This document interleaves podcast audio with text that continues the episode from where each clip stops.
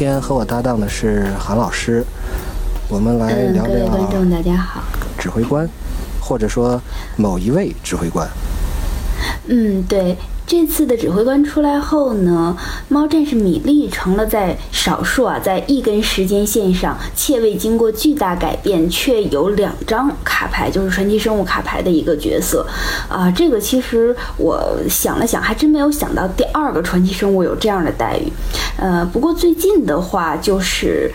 传奇是比较多的，但是像这种就是同时拥有两张牌的，一般呢就是像卡丽塔呀、艾维辛呐这种经历了巨大变故的，或者是像达契的可汗们过得好好的，莫名其妙被改了时间线的。嗯，这次指挥官还是很重磅的放出了。同时，两版的泰加姆估计是响应了大家的号召吧。嗯，但米莉这个样子确实不太多见。嗯其实米莉也是有过一个另类的时间线的，所以说这次可能另外有一点特殊的地方，像泰加姆这样，它是有一个。呃，一方面它是一个时间线的变更，再一个像嗯艾维辛这样的是经历了一个很大的一个变故，但是猫战士和米莉和晴空号上米莉其实没有很多的这个不同，所以这说明了什么呢？这说明猫实在是太少了。不不不，这分明说的是这些人为了能贴近明年要出的多明纳里亚环境，已经开始不择手段、千方百计的放预告片了。嗯对这个猫战士米莉，虽然是三飞二三，但是仙宫、树林行者还有警戒，在当时的环境里是一个很炫酷的生物。其实我又多做了一些了解，其实，在设计的时候，米莉还是有一个异能是反黑保护的，但是后来被拿掉了，知道为什么吗？不知道为什么呢？明明很强啊，太强了吗？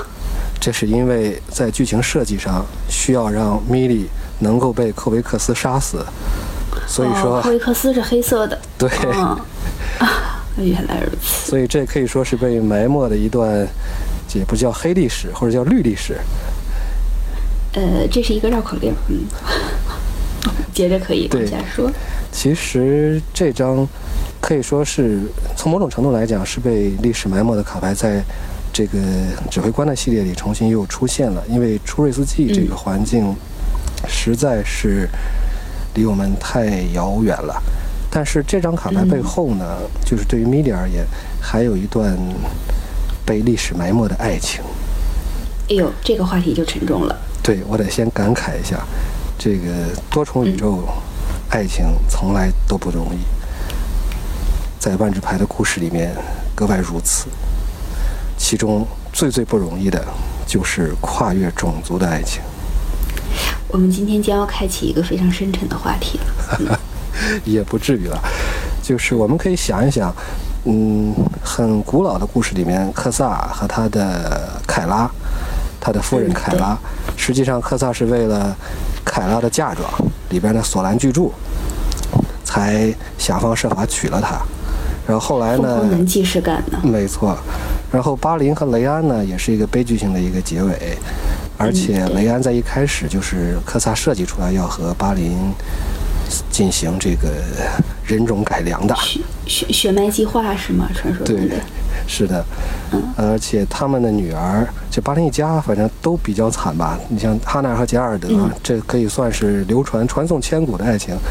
实际上，米莉和杰尔德这段感情可能并不是很多人都知道，或者说知道也并不知道，知其然而不其不知其所以然吧。哎，好像是的，很多老牌手似乎都不是很知道米莉和杰拉尔德是也有故事吗。对，所以韩老师对多重宇宙中的爱情有什么观点？其实就很难去想象一个很残酷的环境中，爱情它是不是一个必要的？因为毕竟我们此刻生活的环境是很安静的，可以去构思一些浪漫啊。而多重宇宙中，爱情的书写方式可能它更为深刻，也更为模糊。因为我总觉得在战争之中，爱情是不是百分百必要的，或者说该怎样去表达，这个也是我们今天可以借米粒来去探究一下的命题。因为就无论是怎么样的环境啊，如多明的战火，或是险恶的神河，其实可以说我们有。看到很多称之为爱情的感觉，但是英雄的情感如果轰轰烈烈，而小人物却只能朝不保夕，这个很公平吗？我时常想起来说，我读《大战役》的时候说啊，就一翻页儿，几万几万的人就没了，这里边没有爱情吗？对，所以我但是我们只能传送杰拉尔德爱上汉娜，却。没有再去探究那些瞬间就被屠杀的人们其中的感情又是怎样的，所以其实今天我想我们可以先聊呃多重宇宙中爱情的表达，让我想一想，我想留到今天我们聊到节目结束的时候，你记得提醒我，我来总结一下。如果我记得的话，好，如果你不记得，我会提醒你记得的。这样的这样说来，咱们。就是为了故事性来考虑啊，其实肯定谈到爱情必不可少的一个要素就是三角关系。所以刚才我们提的模型，所以我们刚才提到的克萨、凯拉还有米斯拉，有兄弟两个抢一个，好霸气。这个就是，怎么说呢？这个克萨的儿子哈宾到底是不是克萨的儿子？这是另一桩我们需要考证的疑案。不行不行，伦理梗今天不能谈。好，我们谈崇高的。那么，这个，那站在食物链顶点的约格莫夫，嗯，他和格拉西安，还有瑞贝卡，这也是一个三角关系。嗯，这个也是值得轰轰烈烈写一长篇的故事。对，这就是为什么你的几万几万人为什么死了，就是约格莫夫要回来看瑞贝卡。对。然后后面呢？爱情的悲剧。咱们刚才说到了哈纳、杰拉尔德、米利，这是一组。嗯。但是我这个地方不得不还要再提一下最强的三角关系：裘达、尤伊拉、凡瑟和泰菲利、尤伊拉、凯瑞克。不，尤伊拉的男朋友们以及丰富多彩的后宫生活是吗？对。嗯。其实我们现在在新的这个故事线里面也可以看到泥沙、欠卓、基定啊，还有杰斯、里安娜、卡利斯啊。不不不，杰斯还有艾玛拉，千万不要忘了，他们是个可爱的四角关系。嗯，哦，好吧，这就说明嗯进步了，时代在进步，三角关系变成四角关系了。不只说明了杰斯是亲儿子，嗯。呃，但这样的话，我觉得在这些三角关系里面，比较特殊的应该还是哈杰米这一组，哈纳杰尔德米利这一组是两米一男。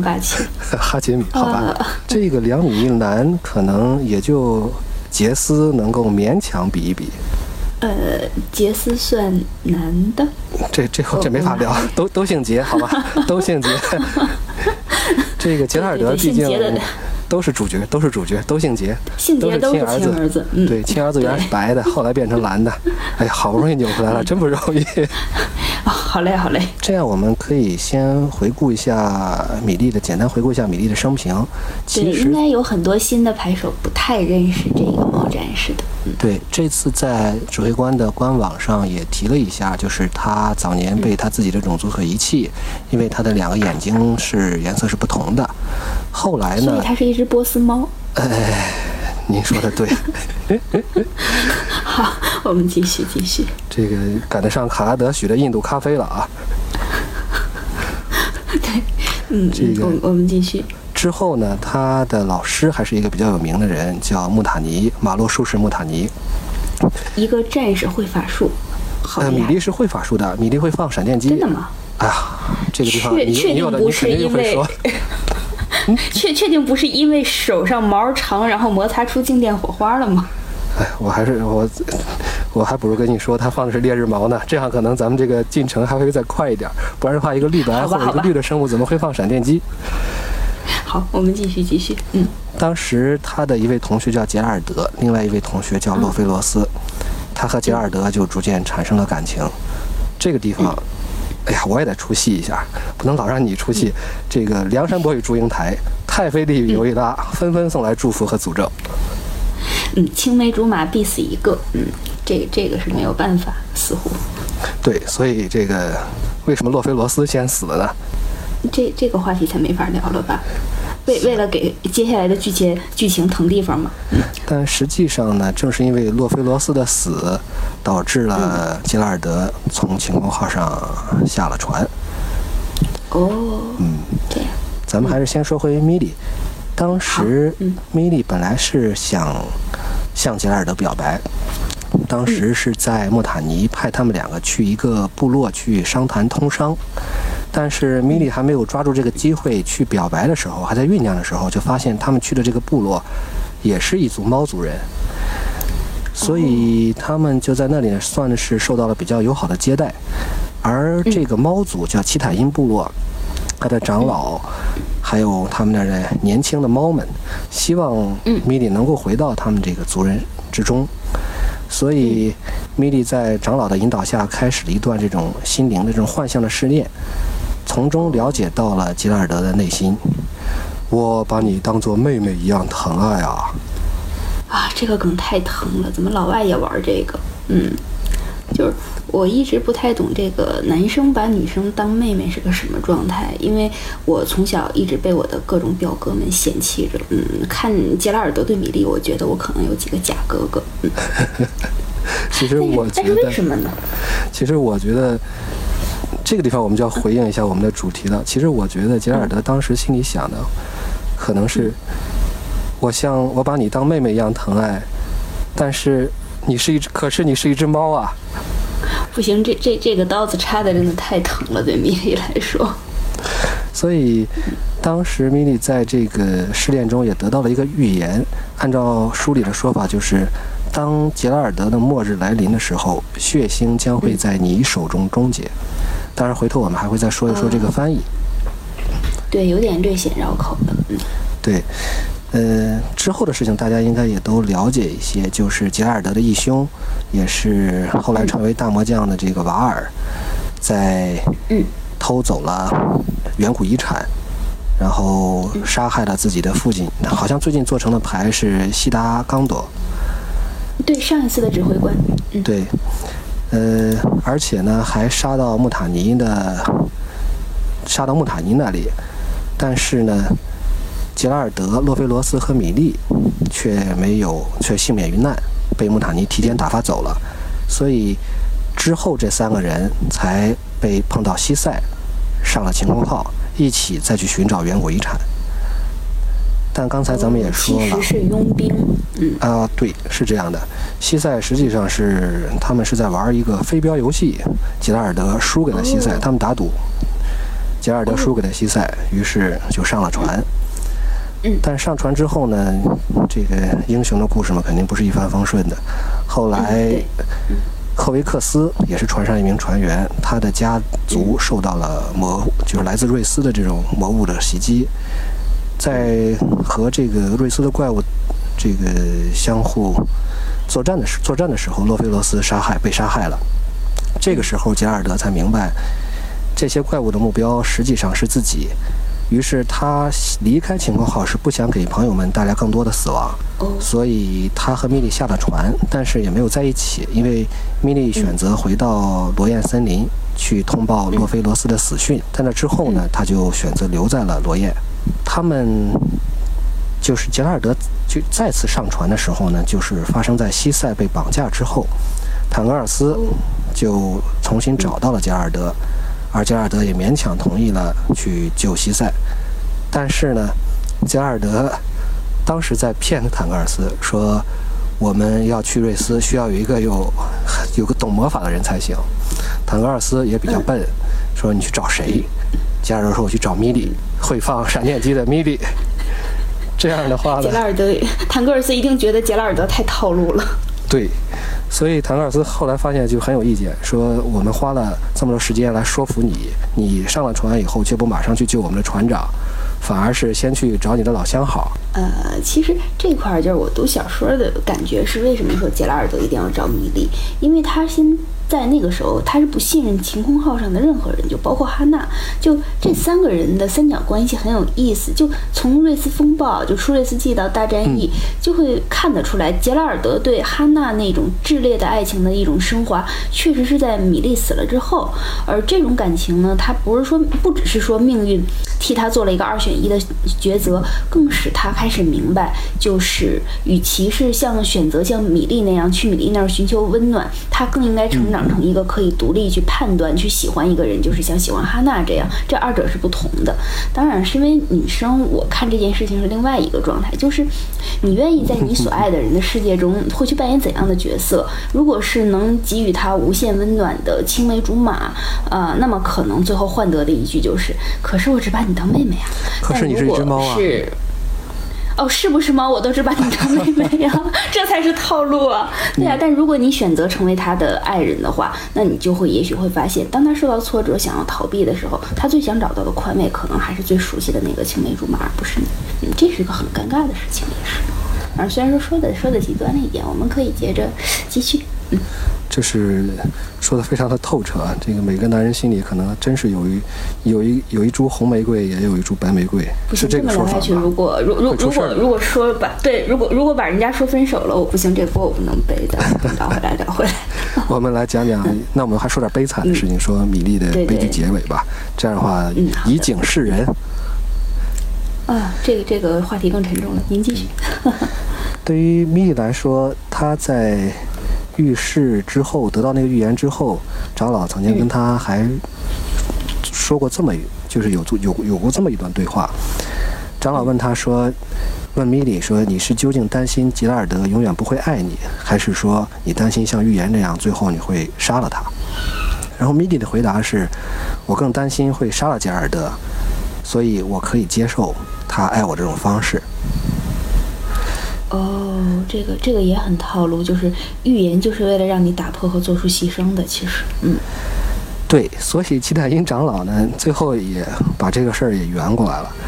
他说：“假如你愿意付出代价，你就可以破除这种预言。”所以，可能米莉在那个时候就已经决定下定了决心，尽管吉尔德是这样看待他，是这样处理他们之间的感情，但是这并不会。妨碍他做出这这个需要做出决定的时候，牺牲自己，保证杰尔德的这种安全，也是很坚定而且很果敢的一个女孩子。嗯，所以在《瑞斯风暴》这个这个小说的最后呢，他站在了克维克斯面前。科维克斯那个时候呢，是因为杀掉了家族的守护天使塞琳尼亚而受到了诅咒，变成了吸血鬼。嗯，从而。哈娜为不不哈娜的，说米莉，哎呀，我这自己红玫瑰白玫瑰都混了啊！啊，我的锅，我的锅，您继续。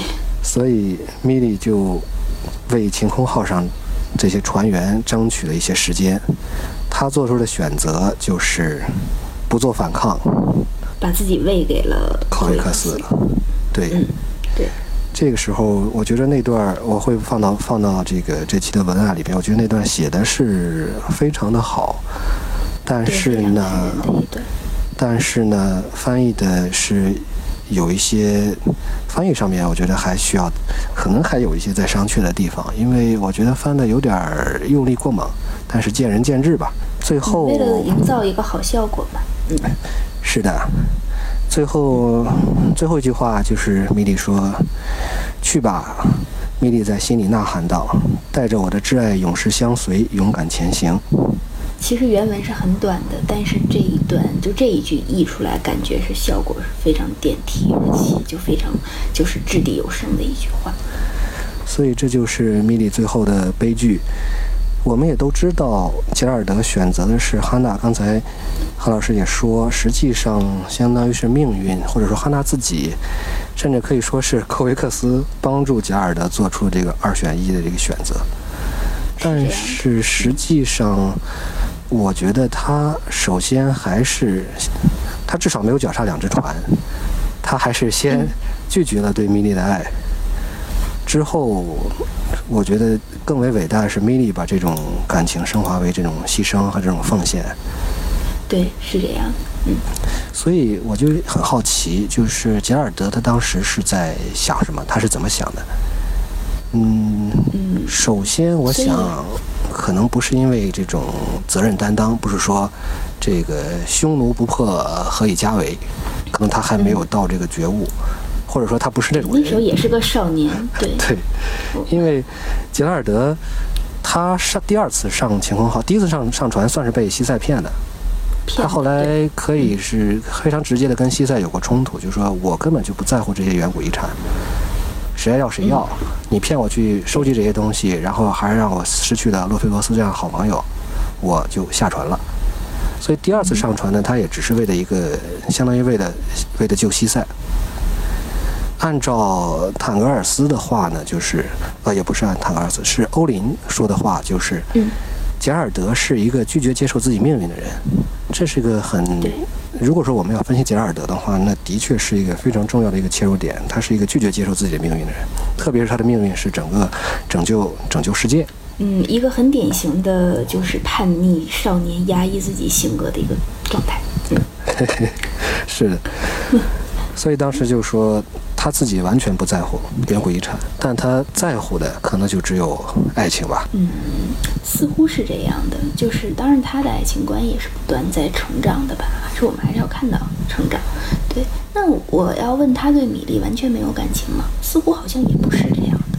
对，应该是说，这段我们还是再看看原文是怎么说的啊。原文里面是这样说，他在，他并不是亲口对米莉这样说，但是的确是在这个幻象之中，嗯米莉看到了吉尔德是这么回答的。他说：“米莉是我的好朋友，是我最亲密的伙伴，嗯我怎么可能只因为他种族不同就不接纳他？”这话听上去好像还挺挺顺耳的。挺好像对这个就呼之有点呼之欲出的意思。对对对，但是后面往下就不一样。我把她当做自己妹妹一样疼爱。关键后边还有一刀，除此以外还能怎么样呢？我们完全是天差地别的两个个体啊。但这个地方也有过度翻译的问题，但是我觉得补得很对嗯，，We are so different。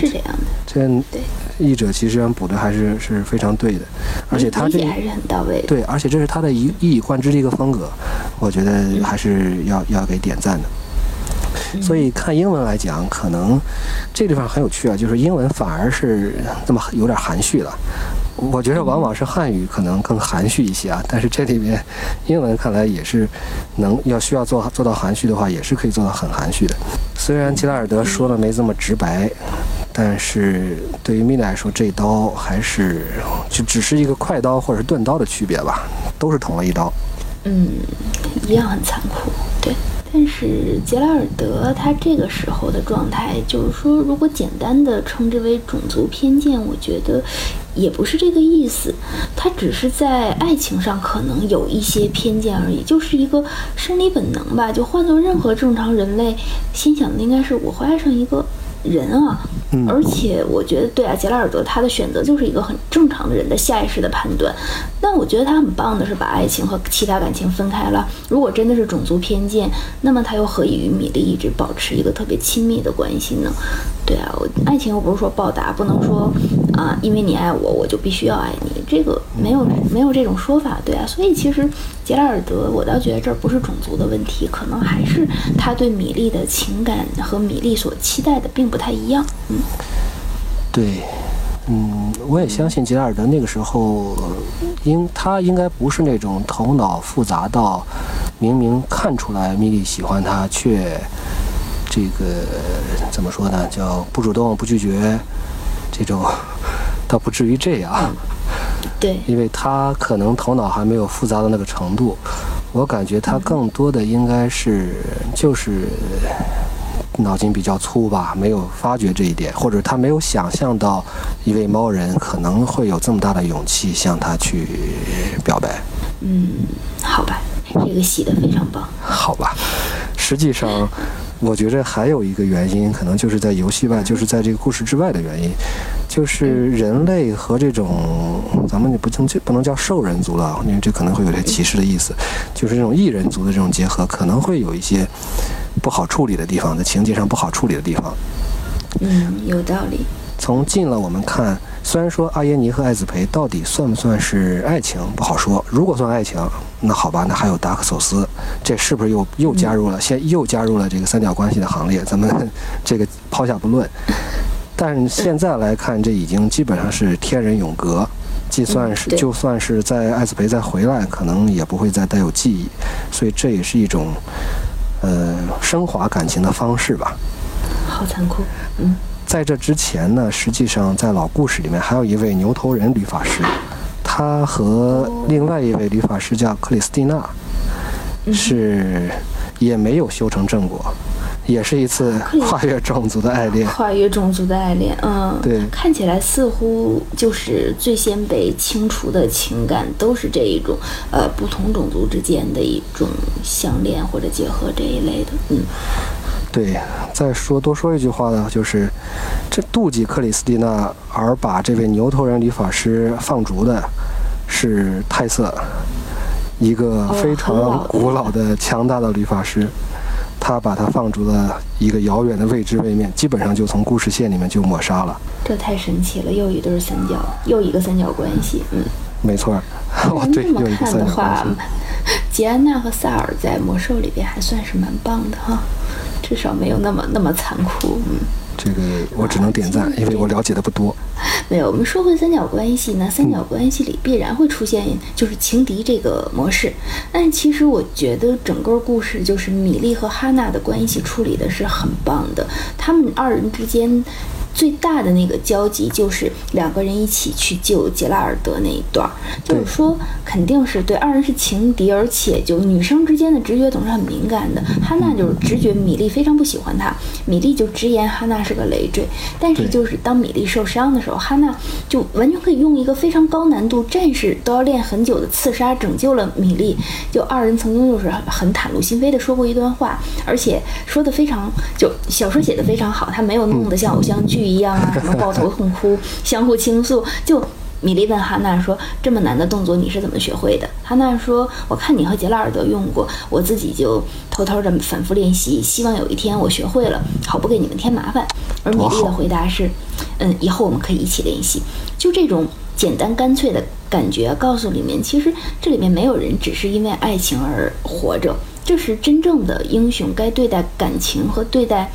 呃，情敌也罢，或是伙伴也罢，一些很坦诚的关系，就对哈娜而言，他想的就是，我想学习你所擅长的，是为了站在你身边并肩作战。而对于米莉的看法，就是说我曾看不起你，但是我今天看到了你有强大的那一面，那么这足够让我接纳你成为伙伴。非常简单的，就。而且也是非常，嗯，袒露心扉的一段话。这个就真的是把两个女孩已经她们的状态已经写的非常有英雄的感觉了。呃，这一段儿就是，嗯，有有牌，有一个是米粒的巧计，还有一个是英勇。这个牌大家都可以去找一下。对，故事在里面写的，对，没错，嗯，会把它放在上面。所以从嗯，处理感情这个角度来讲，这两位杰出的女性都比吉拉尔德要强。是。这个真的是，而且在故事里面，就在情节设计上，当时我我也感觉刻意的将哈娜和米莉两这两个人一起去救杰尔德，让这两个角去救第第三个角，这也是一个很创很很有很有趣的一个写法，也是创造创造一些很出戏的一一段情节。对对。所以虽然是的，虽然瑞斯风暴，特别是考虑到瑞斯风暴实际上是好多人一块儿续写的，连着来连着一人一个故事这样架构成篇的，所以这种配合实际上是非常有趣的。而且我也注意到有一点，就是米利和杰拉尔德他们。在情节上都从晴空号上都摔下去，而且又大难不死。但是呢，最终的结果又是截然不同。像杰拉尔德，他是在和当时的掠夺者号的船长格里文，他是上船来抢远古遗产。当时杰拉尔德一不小心就摔在打斗中就摔下了晴空号。这个时候呢，塞雷尼亚那时候已经属于是堕天使，已经被约格莫夫已经被瑞斯的这个大魔将所控制了，把他抓。住了，但是呢，杰拉尔德又挣脱了，所以这也算是一个比较好的解释，就是为什么杰拉尔德没有摔死。嗯，但是在那之后呢，他就被当地人寇武族、维克族和达奥族三个族被认为是这个，就是从从天而降的这个团结者，叫克维克多。哦，而且呢，这个之后就碰到了来找他的哈娜和米莉，他们就重新团聚了。正好我们把这条故事也就补完了。对，但是。米莉呢是在身受重伤这种状况下，他的伤实际上是塞雷尼亚造成的。他在身受重伤的状况状况下回到了被坦格尔斯送回了晴空号。同时呢，科维克斯也是因为杀了塞雷尼亚也受了重伤，两个人一起会回到了晴空号。但在这个过程中，科维克斯就受到了诅咒，开始要破坏晴空号。米莉。尽管身身受重伤呢，也是去在阻止他从晴空号上就摔了下来。像杰拉尔德呢，就摔下来以后，反而是怎么说越挫越勇也好，或者东山再起也好，最后就成就了英雄。而米莉呢，摔下去以后，最后就牺牲了自己，保护了大家。所以这也是一个，在我看来也算是一个。不知道文学上应该应该用什么叫什么技法，但是说这种对比让人看了以后格外的这种心酸或者是心疼。真正的主角英雄摔了下来，我们就会说：哎呀，这有主角光环，肯定不死。但是像这样也是非常优秀的人物，而且尽管他是一只猫，摔下来以后 就再也没有再也没有能再站起来，不能善终啊，看的是很心酸的。对，说到说杰拉尔德的那个主角光环，我记得啊，我我说一点私货吧，就是冯达他在电台的有在营地电台有一次他说杰拉尔德是一个冲冠一怒为红颜的英雄，就是说他是为了爱人可以不惜跟全世界杠一下。那其实我一直想问说，对英雄而言，呃，红颜和江山真的是对立的吗？就爱情和其他情感有一定相冲突吗？可能以我对爱情的理解，那。爱情是一个人完整情感的一部分，而。爱人，他是江山的一部分。对于整个保护多名啊，志在保护多名、对抗飞瑞的晴空号众英雄而言，无论什么样的情感，他都注定与这片大陆和这场战争相互纠缠，所以他们才会没有人拖泥带水。他们都知道，所有的感情都不可分割，就是所有的伙伴都在一个整体中才会有意义。就是今天我们看到杰拉尔德和米莉的告别是非常残忍的一个画面，但是。等看到杰拉尔德与哈娜的生离死别之时，哈娜同样，她以非常坚强的话说：“嗯，对我说再见吧。”对，同样是一个非常伟大的女性。对，就是在爱情与死亡面前，米莉与哈娜都为杰拉尔德上了很生动的一课。是啊，米莉因为当时杰拉尔德是在飞船上，米莉是在地上，他们之间可能已经没法用语言去再做什么的交流了。但是米莉用她的这个动作。向杰尔德表明了他的心意，而且他到最后也没有像也没有像哈娜这样能够真正有机会向他爱的人亲口去说去说一声再见。他只是让他催，而且他如果如果他能把他的心意传达到，能能够把他话说出来，传到杰尔德的心中或者是耳中的话，也是说，嗯，带着我的爱走吧。对，我觉得。我为什么觉得那个翻译有些不不合适的地方，就是因为在那种情况下，可能更简短的这种句子更能凝结出凝结着更多的这种感情在里面。对对，就大喊一声“带着我的爱”，对，就是那种感觉。没错，真的奋力最后的一喊吧。回头再说说杰拉尔德，就是都说好女人是男人的学校，我也我也我个人也很承认这一点。就是你看杰拉尔德，他到了启示录的这个小说里面呢，他为的为了爱，他就抛下了整个世界。他和克萨一起跪在约格莫夫的面前，他只有一个理由，就是说你要把哈娜带回来。我要我的哈娜。至于世界怎么样，我已经不关心了。他就代表了一种对爱的这种执着，而科萨代表的是对这种知识的渴望。科萨说：“这个主啊，约格莫夫，我要知道你你的创造，你的伟大，我要向你学习。”但是最后呢，杰尔德代表了这种感情上的执着，击败了科萨所代表的对知识的这种渴望。嗯，所以也很有趣的意思，很有趣的这个这个结局。杰尔德砍下了自己创造者的头，科萨的头，然后呢，又发现约格莫夫并不能。把哈娜带回来，所以说他的这种爱情幻真正幻灭之后，才回到多米纳里亚，回到主线来继续拯救这个他在去追逐爱的时候已经完全忘记了、毫不关心的世界。嗯，这到底是死？对，好歹是回来了。这算是这算是毕业了吗？我觉得也未必好说。肄业还是有可能的，两个证至少给一个吧。所以杰拉尔德，我们都知道他是大英雄，但是这个英雄的定义还真的，英雄的这个形象刻画，我觉得在这个故事里面还是非常的复杂。对，很值得玩味的。就像杰拉尔德最后拯救世界，他是相当于杀了克萨，毁灭了这个理发师，拯救了整个世界，也算是一种杀一人而救千万人的这种感觉。对，而且他自己最后也牺牲了，就是算是带着自己的宿命死得其所吧。对，不说他了。我觉得杰尔德要是说下去的话，还是有很多很多要说的。我们不妨把这个话题留在后面。好的，我们说回米粒吧。对，嗯，至少我个人来讲是非常惊喜，能够在指挥官的这个系列里面能够看到这个猫战士再回来。因为在之前的很多系列的指挥官里面，都是一些新人物、新面孔，对，或者说老故事里面的一些次要人物。真正的，对，像。在这么有戏份、描写的这么深刻的一个一个刻画的这么细腻的一个角色，真的是非常非常讨人喜欢。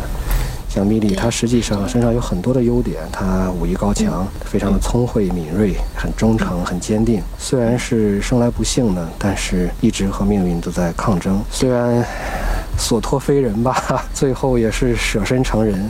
他也是像齐拉尔杰拉尔德一样，两次登上晴空号，两次离开。一次是为了爱跟着跟随着他，另外呢又是为了爱为晴空号牺牲。这张牌我觉得把米莉放在晴空号上，真的是非常有代表性的，也是非常有纪念意义的，因为它描绘的是猫战士米莉。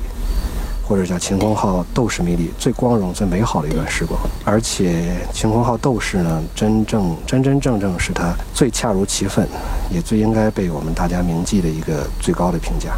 我是这么想。对，那米莉其实他是杰拉尔德的第一段人生，也是使他开始领悟困难艰险意义的人。而且这次设计的是白绿色的米莉，比起曾经的纯绿色，它更多了一份对于团体和责任的守护。其实很高兴看到他在晴空号上飒爽英姿的样子，他的名号也让这个以战斗闻名的飞船拥有了一个真正的战士。